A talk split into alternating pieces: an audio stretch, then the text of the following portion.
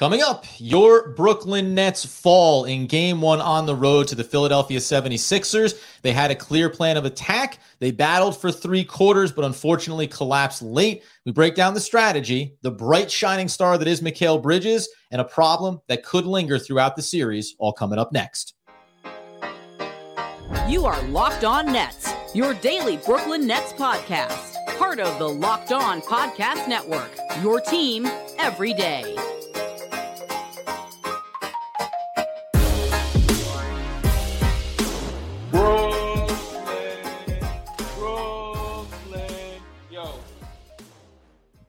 Ah, yes, my friends, it is the Locked On Nets podcast right here on the Locked On Podcast Network. It's your team, the Brooklyn Nets, every single day. Over there, you're going to find Doug Norrie, owner operator of DFSR, for all your daily fantasy sports rankings from DraftKings to FanDuel. He's got you covered. I'm Adam Armbrecht, breaking down the New York Football Giants on the One Giant podcast and the playoff bound New Jersey Devils on the Devils Puck Luck podcast. We thank you for making us your first listen of the day, free on all those great platforms, and tell you Today's episode is brought to you by Prize Picks. Did you know, my friends, that Prize Picks has a first time user receiving 100% instant deposit match up to $100 with promo code locked on?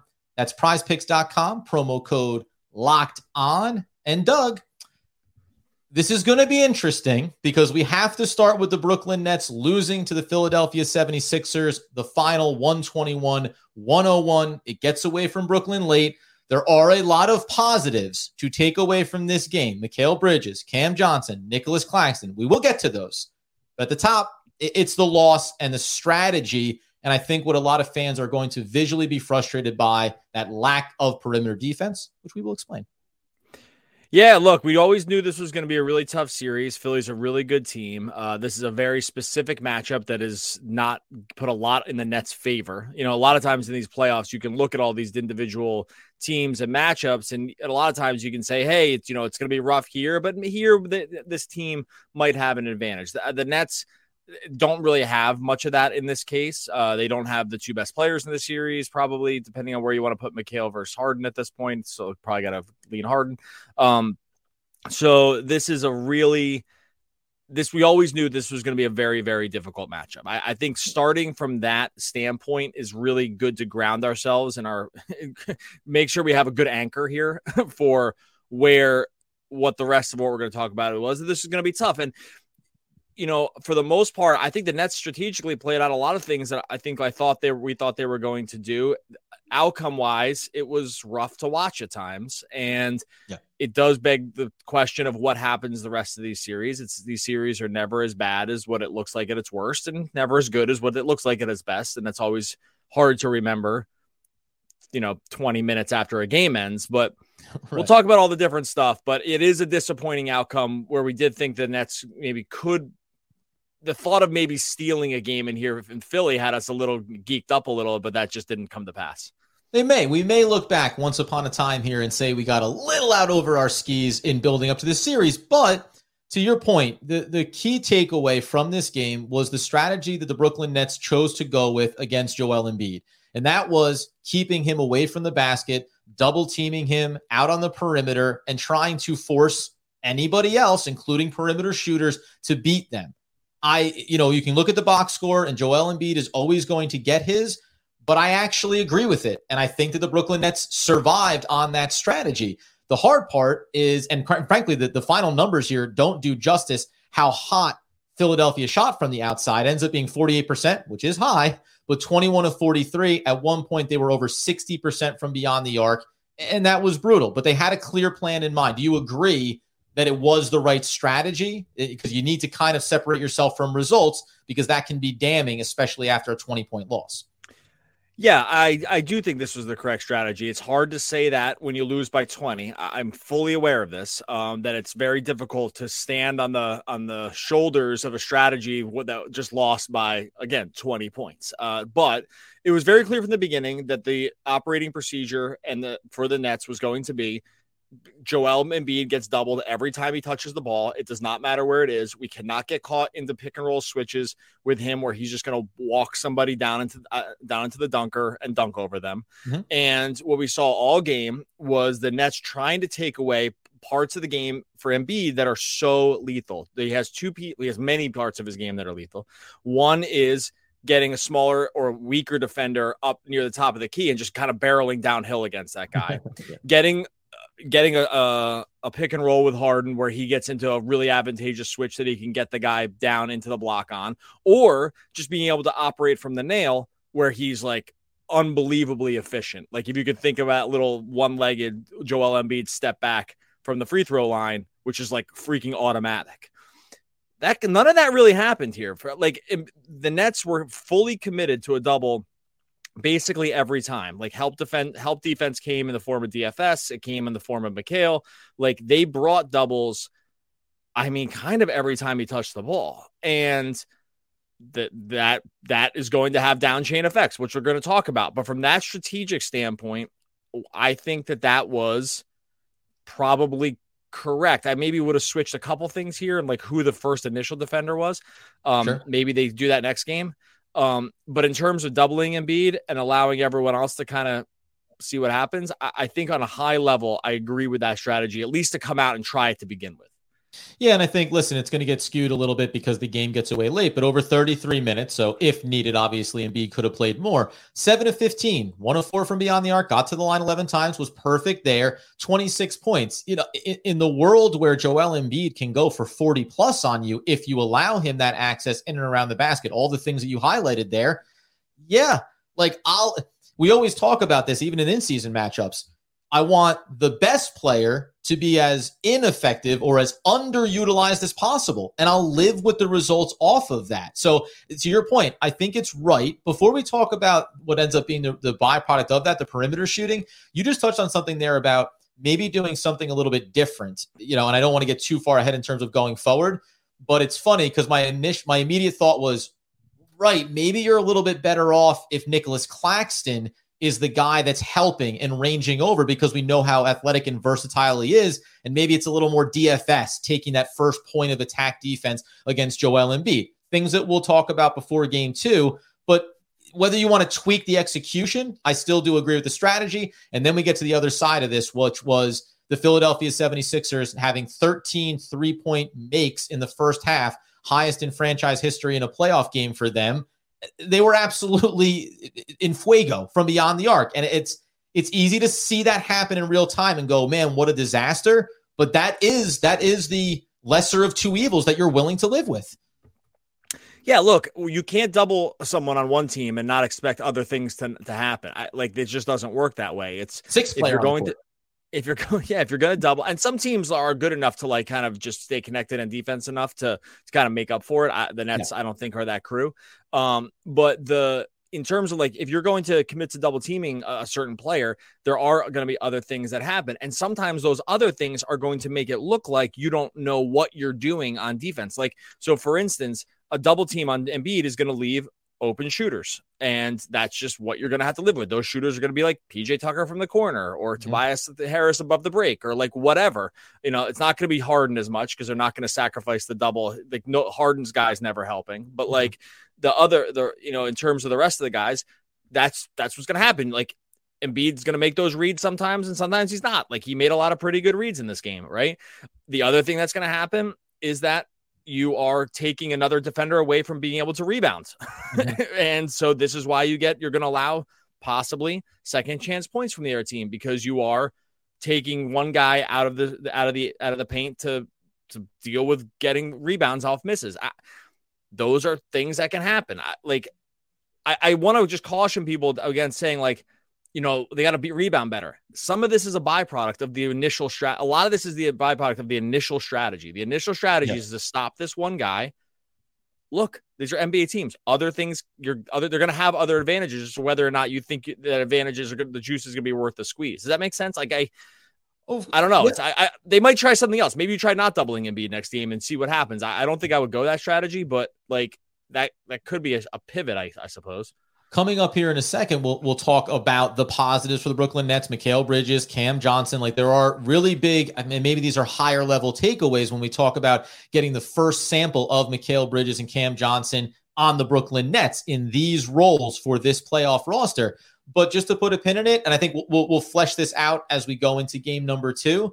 I, I guess the question would become do you want uh, 42 point attempts from Joel Embiid or the volume of three pointers, right? And that's, I think, what'll loom over the Brooklyn Nets between game one and game two, the decision they make there. But we dive in on, yes, the positives coming up next. I make myself feel a little better here. I talked about our friends over at Prize Picks. Prize Picks daily fantasy made easy. All you're doing on Prize Picks is you're making entries and you're going more or less on their player projections. You're not going against other sharks in the water. You're not wrangling with salaries like some of these other DFS sites. It's just you versus whatever Prize Picks put up. And what I'd say uh, the projections, I'm talking like points, rebounds, assists, blocks, steals, everything for an individual player. You take two to six players you figure out if they're going to score more or less on those prize picks projections. You can win up to 25 times your money on any entry. Like I said, it's not you competing against other folks, it's just you versus prize picks. Take them up on the challenge. Not just NBA, MLB, NHL heading into the playoffs, PGA, all the major events. It's all there for you on Prize Picks. Safe and fast withdrawals. You can make uh, entries in less than 60 seconds over 30 states and Canada is where they're operational. Download the Prize Picks app or go to prizepicks.com to sign up and play daily fantasy sports. First time users can receive a 100% instant deposit match up to $100 with a promo code locked on. Don't forget to enter promo code locked on at sign up for an instant deposit match up to $100. Prize Picks is daily fantasy made easy. Okay, so before we dive in on Mikal Bridges' performance, which quite frankly was was nothing short of superstar level in this game one matchup with Philadelphia, I will just put a pin in living with the results of that strategy and maybe why the Brooklyn Nets should go right back to the well on Joel Embiid. Like everything being equal, you have take Melton out two of seven from beyond the arc. As I said at the top, Philadelphia finishes 21 of 43, almost 49% from the field. James Harden was seven of 13 from beyond the arc. Like, let's just live in the world, man. We know once upon a time, James Harden could only brick three pointers in the playoffs. He is one of eight from the field without his three point shooting. Now, you don't just take it off the box score, but like we, we, we know what James Harden is. We know this team is collectively, They're, they have a lot of great three point shooters. But if you're going to tell me that James Harden is going to go out and hit over 50% from beyond the arc with consistency going forward in this series, all right, listen, man, so be it. Like whatever the results are going to be. But the world where the Nets did leave a lot of open perimeter shooters for Philadelphia, yes, Tobias Harris knocked down his three attempts. You mentioned PJ Tucker, two of five. You know, Maxey was four of four from deep. Okay, those went down. But the volume came from James Harden. And, and argue, you can make the case that like you can play the exact same strategy out. And Harden is far less likely than more likely to repeat that type of volume from deep. Yeah, look, the the Sixers ended up doing what I wanted the Nets to do was bomb 43s. I, I, that's what I kind of was hoping the Brooklyn would come out here and do. We'll talk about some of the problem areas for the Nets on offense in a minute, but yeah, they shot really efficiently from three. The Sixers did. A lot of them were very good looks, so I can't take it too much into the luck category on that one. Mm-hmm. Like, but I also don't think there's an expectation that your opponent's going to shoot 50% from three on 43 attempts for the rest of the series. So I think there is um, some earth to drop down to uh, on that number. Nets were efficient themselves from three, but their volume wasn't just anywhere close to what is needed in a matchup like this. Um, yeah, so I do think there's a, a, world where that levels that does kind of regress to its own individual mean to mm-hmm. some degree, but I. The, the looks are always going to be decent. Uh, like that's in yes. this in this strategy. These are going to be pretty good looks. These aren't going to be like pull up, you know, off the dribble threes. Like these are going to be clean looks if you're bringing help defense a lot. So we can get into what the Nets did, but um, I, I do think there's room for uh, the Sixers to fall in that category for sure. Yeah. Now, if we took over, look over to the Brooklyn Nets here, we know Mikal Bridges comes over in the trade for Kevin Durant and the Phoenix Suns. We also get Cam Johnson in there as well. Mikal Bridges has played to a near 30 point scorer per game since coming over to Brooklyn. The big question was, you know, can he be that guy when it matters most? And speaking to that bombing of threes for Brooklyn, first and foremost, Mikal Bridges is that guy. 34 minutes, 12 of 18, 2 of 4 from deep, got to the line four times, knocked those down. The rebounds, oh, the whole game is there. 30 point performance from him. Before we even talk about the mid range game and how effective he was in it, I mean, that's really where, where we start and stop, I think. He was so effective in that area that maybe it mitigated four or five more three point attempts you could have seen from him. And I take that as an overwhelming positive because he was able to go into the teeth of the defense, whether it was on switches, etc., and rise up and knock down those shots with consistently. consistency, this was an absolute box checking performance from him in terms of can he be a centerpiece for your franchise going forward? 1000% yes. Yeah, for sure. That was one of our big questions going into this was like, would his game translate to a playoff uh, atmosphere? We definitely thought it would. So there was no, this was, this was just like a nice box to check in terms of we felt like this was going to happen. And he came out and was about as efficient as you can get. It's really nice for him. His game is sort of predicated on a way to attack this Philly D, which is if you're going to attack the Embiid, the Joel Embiid drop coverage, you if you can play in the mid range, you will have some success success here. And Mikal is very, very, very good in the mid range. And he had that on display. He had a lot of mid range shots rising up and over Joel. He was able to beat the uh, initial defender. They're not going to switch that ever. So it's like it's going to be Embiid in the drop. We'll talk about why that gave Nets problems for basically everyone else. But the for Bridges, his game, yeah, like most of the times in the current NBA, you want your shots to be threes or dunks, basically. Like threes, layups, dunks. Like that's really the math problem. Like you don't want to live too many too many other places. There is a select group of players that are allowed to live with those in those areas because they're super efficient. Kevin Durant is the the the guy that created in the lab to do this, right? Kyrie's Kyrie was really really good too, uh, or amazing. I shouldn't even say really good. Um, Mikal has this in his bag, and that is why you gave up you give up some of those three point looks for good mid range shots yeah. when they're just basically going to be open and automatic. It was a nice box checking moment for him, I think, to be like, hey, and that was, it was correct what they did. It was like, hey, this is how you attack this drop coverage. He's the one the guy that can do it, yes. and uh, one guy on, on the Nets team that can do it. Um, maybe like Cam Thomas could do it or something. I don't know, but like he's not going to play. The um, I the the other thing with oh, I was going to say one more thing about Mikal. Maybe I need you to. Oh yeah, sorry. This is my last piece about Mikal. You know, you have arrived at the next level when the other team has decided that they're going to blitz you. like we yeah. just talked about Joe, we just talked about Joel Embiid, um, and how he's gonna create, he's gonna um, dictate double teams. They were double teaming Mikal like for a lot of the second half because they're yeah. like, this is the only chance the Nets have to score. They were right, right? Like that was correct. That was correct to do. But you know, you kind of arrived at the next level when another team has changed their defensive approach to deal with just you specifically. And the Sixers definitely did that with Mikal Bridges. And going forward in this series will be interesting to watch because, again, you know, we talk about the two way player that Mikal is. He can very much take on the James Harden assignment and do that with ease. We saw that in in, in season when he made his debut uh, against Philadelphia, but also offensively. You know, I said it very early. You and I watched this game together very early on. I was like, oh, okay. So he can go ahead and just take James Harden off the dribble whenever he chooses to, right? Can turn that corner and get downhill at the basket. And then you mentioned all the switching defense and still being able to do it. The question that we'll look at going forward and probably in our next preview of game two episode is going to be what happens when he starts getting blitzed and how can the Nets adjust to that to make sure they can have success and keep themselves in the game. The other player for me here that I think we'll talk about, I don't think, I know, because we talk about how we're going to cover the team on this show, uh, is going to be Cam Johnson because he was the other big name here. We know the offseason, we know the contract. You could make the case here, and we'll discuss it in a moment, how Cam Johnson just had his best performance as a Brooklyn net in the game when it mattered the most and maybe did check that contract box off as well. Yeah, he's look. Cam Johnson is um, we he's another guy that was going to need to step up. Uh, he played really, really well. I, I, you know, I don't know. Maybe I wonder if you're a little higher on this performance than I am, but I that's fine. I it's it's one of these situations where we we ne- we definitely needed to see like a not one, he needed to like look like he can hang on the court. That happened hundred percent. Um, is he like a complete enough player to play like as a second fiddle in a playoff series? Like, I'm not totally sure about that one yet. I don't know if that was what you meant by his. Is that what you meant? Like, like where you see him on the hierarchy, or uh, you know, if okay, if you push me for, do I see him as pl- being the number two on, on a playoff team? That's probably not where I want him. But I think he ends up being a very a, a borderline elite third player on gotcha. a playoff team when you go inside those stats. And we could break that down a little bit deeper here. But I, I will say I, I was I am pretty high on this performance from him, given the stage and the assignments that he had.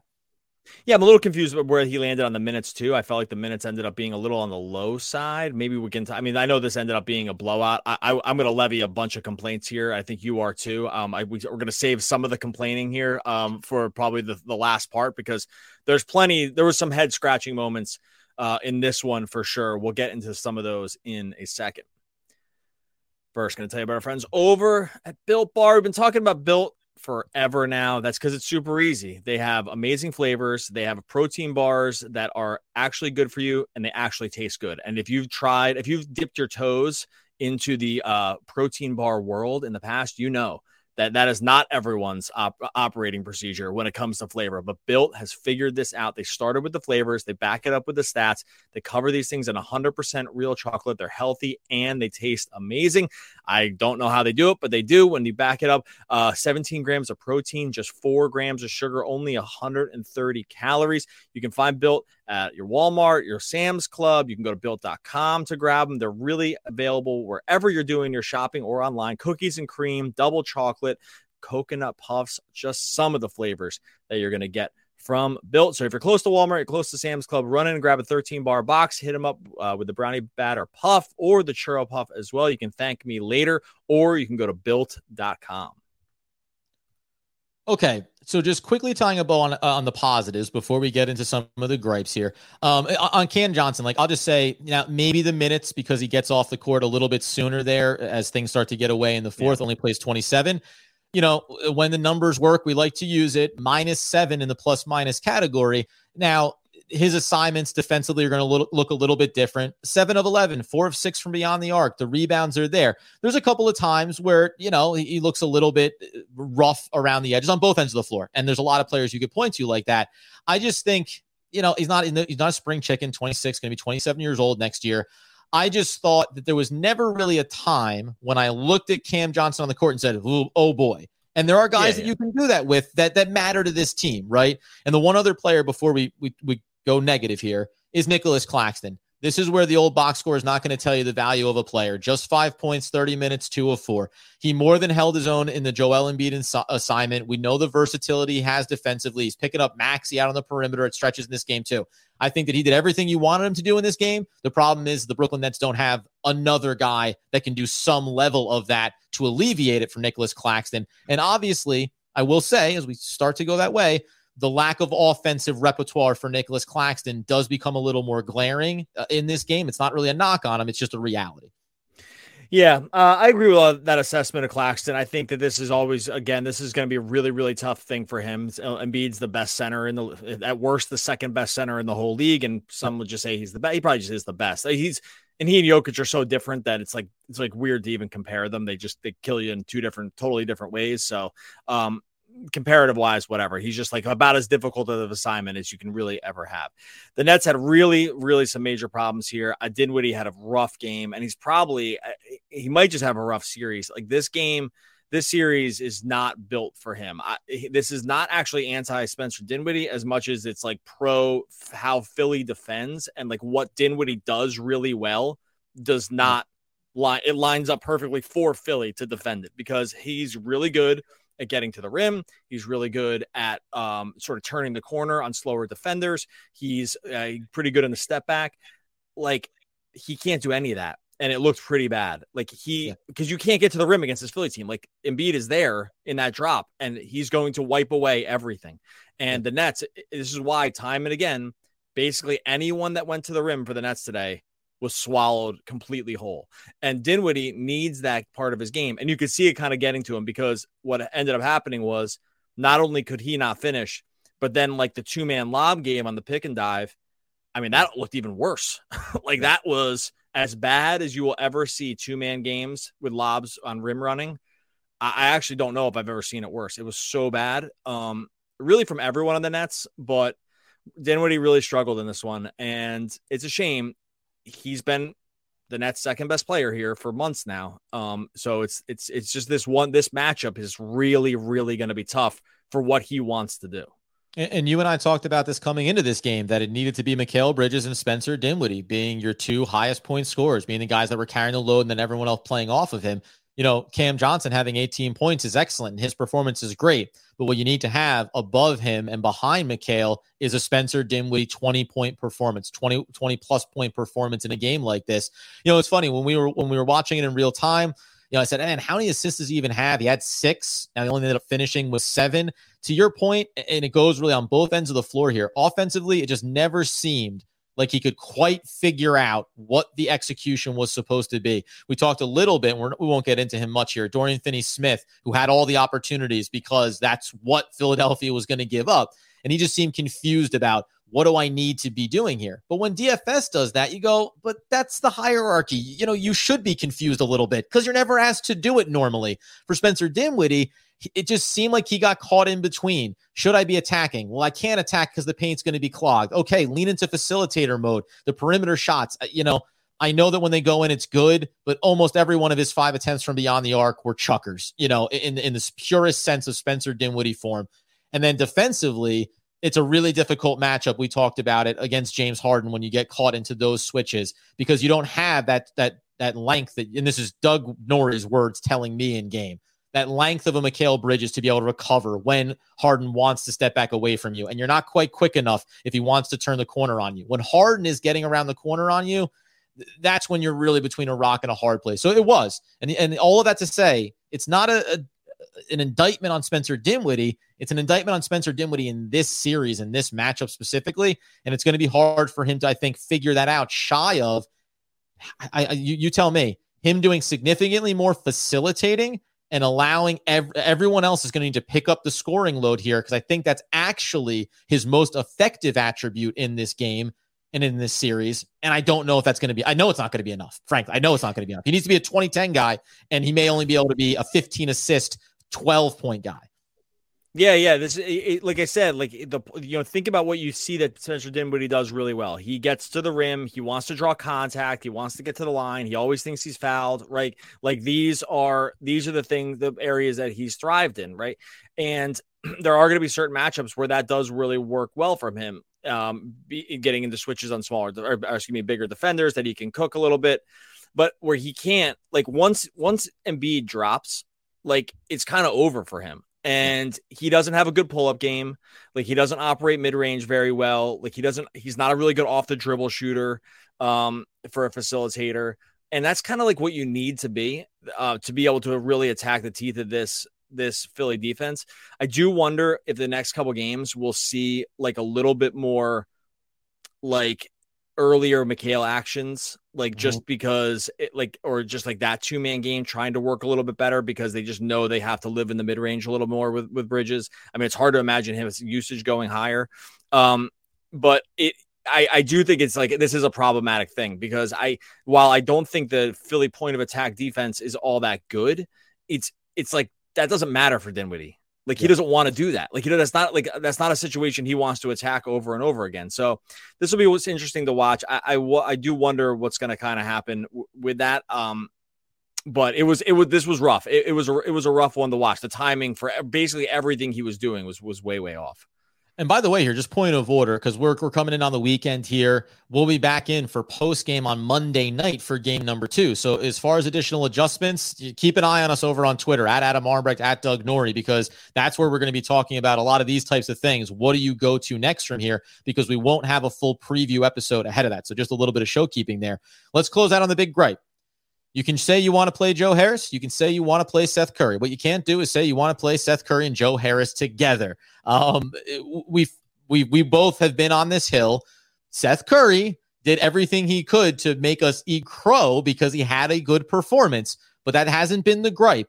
It's that you can't put these guys on the court together. They did get away from it, but it was borderline criminal that Jacque Vaughn was willing to put them out there together to start at, at a certain point in this game when they come off the bench together. You and I were both equally shocked, and then they went to timeout and came back and still had them both on the court together, which really sent Doug off the edge. Yeah, I don't think this is like why they lost, but it sure didn't help them win. I, like I and I know the shots went in, and I and I that actually for me doesn't. Depending on what is actually happening, doesn't matter all that much to me. I, I mm-hmm. think process wise, I'm just I I just don't understand why these are the rotations. Like why a Spencer, why a Joe Harris and Seth Curry is your first rotation is you think is going to like press Philly into like any real clear disadvantage. I like both they tried to zone at one point with the two of them. It was like it was like you and I playing zone. I, I don't know why they did it. Um yeah. these guys are just too It's too easy to pick on both of them defense uh, defense wise. The the Sixers are never taking. They always have at least one elite ball handler on the court in Harden and Maxey. Right? They have a good secondary guy in Melton. Like they have a lot of ways to kill you. Like having these guys on the court together in Curry and Harris does not make any sense to me. The numbers back it up. They have 400 plus minutes without Durant this year. It's been a total train wreck. Like it's like minus 10 10 net rating when you take like basically any combination of like one other superstar off the court with these guys. It's it's bad. And it doesn't pass the eye test either. Like I just don't I, I don't understand this as a strategy. They've continued to go to this um, for most of the second half of the season when Curry's been healthy. There's been no point where it's looked very good unless these guys are shooting out of their minds from three, and even that is barely keeping their head above water. Like I, yeah. it's it's only the, it's only the it's only the insane 80% from three that Seth Curry shot that they weren't higher negatives, right? And yeah. so I know you just want to say, well, he made the shots. Yeah, I get it. But like they were still huge negatives even when the shots were going in. Like this is a really, really big problem. They have to adjust this. I don't totally get it. I don't know. We'll see. They made a little few other minor adjustments, like Dorian Finney-Smith started on Harden in the second half. Like there were little things that kind of went mm-hmm. uh, that went a little different here, but um, in general, I, I, just can't I can't watch these lineups anymore. I, I just don't get them. Yeah, and it's funny to me, and I'm I'm only going to say this because again because we won't be in before the next matchup. Like if you told me that you wanted to play Yuta Watanabe and Edmond Sumner instead of Joe Harris and Seth Curry, I can buy into it. Not because either one of those players is perfect, but because there's some other chance that they can do these other things. Both these players, Seth Curry and Joe Harris, have very clear limitations. And frankly, when you look at the box score, unless Seth Curry is going to do what he did, which is go four or five from the field and two or three from deep in 16 minutes and give you 10 point performance, unless he's going to add in what Royce O'Neale does when he's on the court. And I'm not saying Royce was perfect, six assists. Unless unless you're going to tell me that Seth Curry can start doing a bit of that when he's on the floor, then everything else that you listed there, the obvious negatives we know about his game, specifically on the defensive end, I, I just I, I can't get behind it. And I know we can separate them and play one or the other, but neither one of them is going to be the answer for you. And I it, it's just funny. At some point here, 30 year old veterans that maybe don't have a big future on this team, it gets me back to this place of for the feather in your cap of making the playoffs there might be this delineation between expectations of what you'll do when you get there and honoring some of these veterans. That might be the only explanation I can give, and I would I would call it probably still inexcusable. Yeah, I think that that might be part of it. I'm I'm not sure exactly. I there, I can't find total explanations for that. So um, that's just a it's a complaint, and we'll see what they're able to do. We will hang out here for a little bit in YouTube. If you're live in YouTube, much appreciated everyone that jumped in here on a Saturday afternoon with some of the off timing uh, with the game. Much appreciated. If you have some questions you want us to address, hit up at Locked On Nets right there in chat. We'll try to bring some to answer, and uh, we'll get to those. And if you're not following YouTube because you're listening on the podcast, I'm know to tell you, you got to go follow at Locked On Nets on YouTube. I don't think Joe Louis could take the punches today fighting in this era. That's Larry Holmes talking about boxing. Can the Brooklyn Nets recover from that first blow? All right, we'll be back again tomorrow for some people or next week for others. We'll talk to more Brooklyn Nets basketball.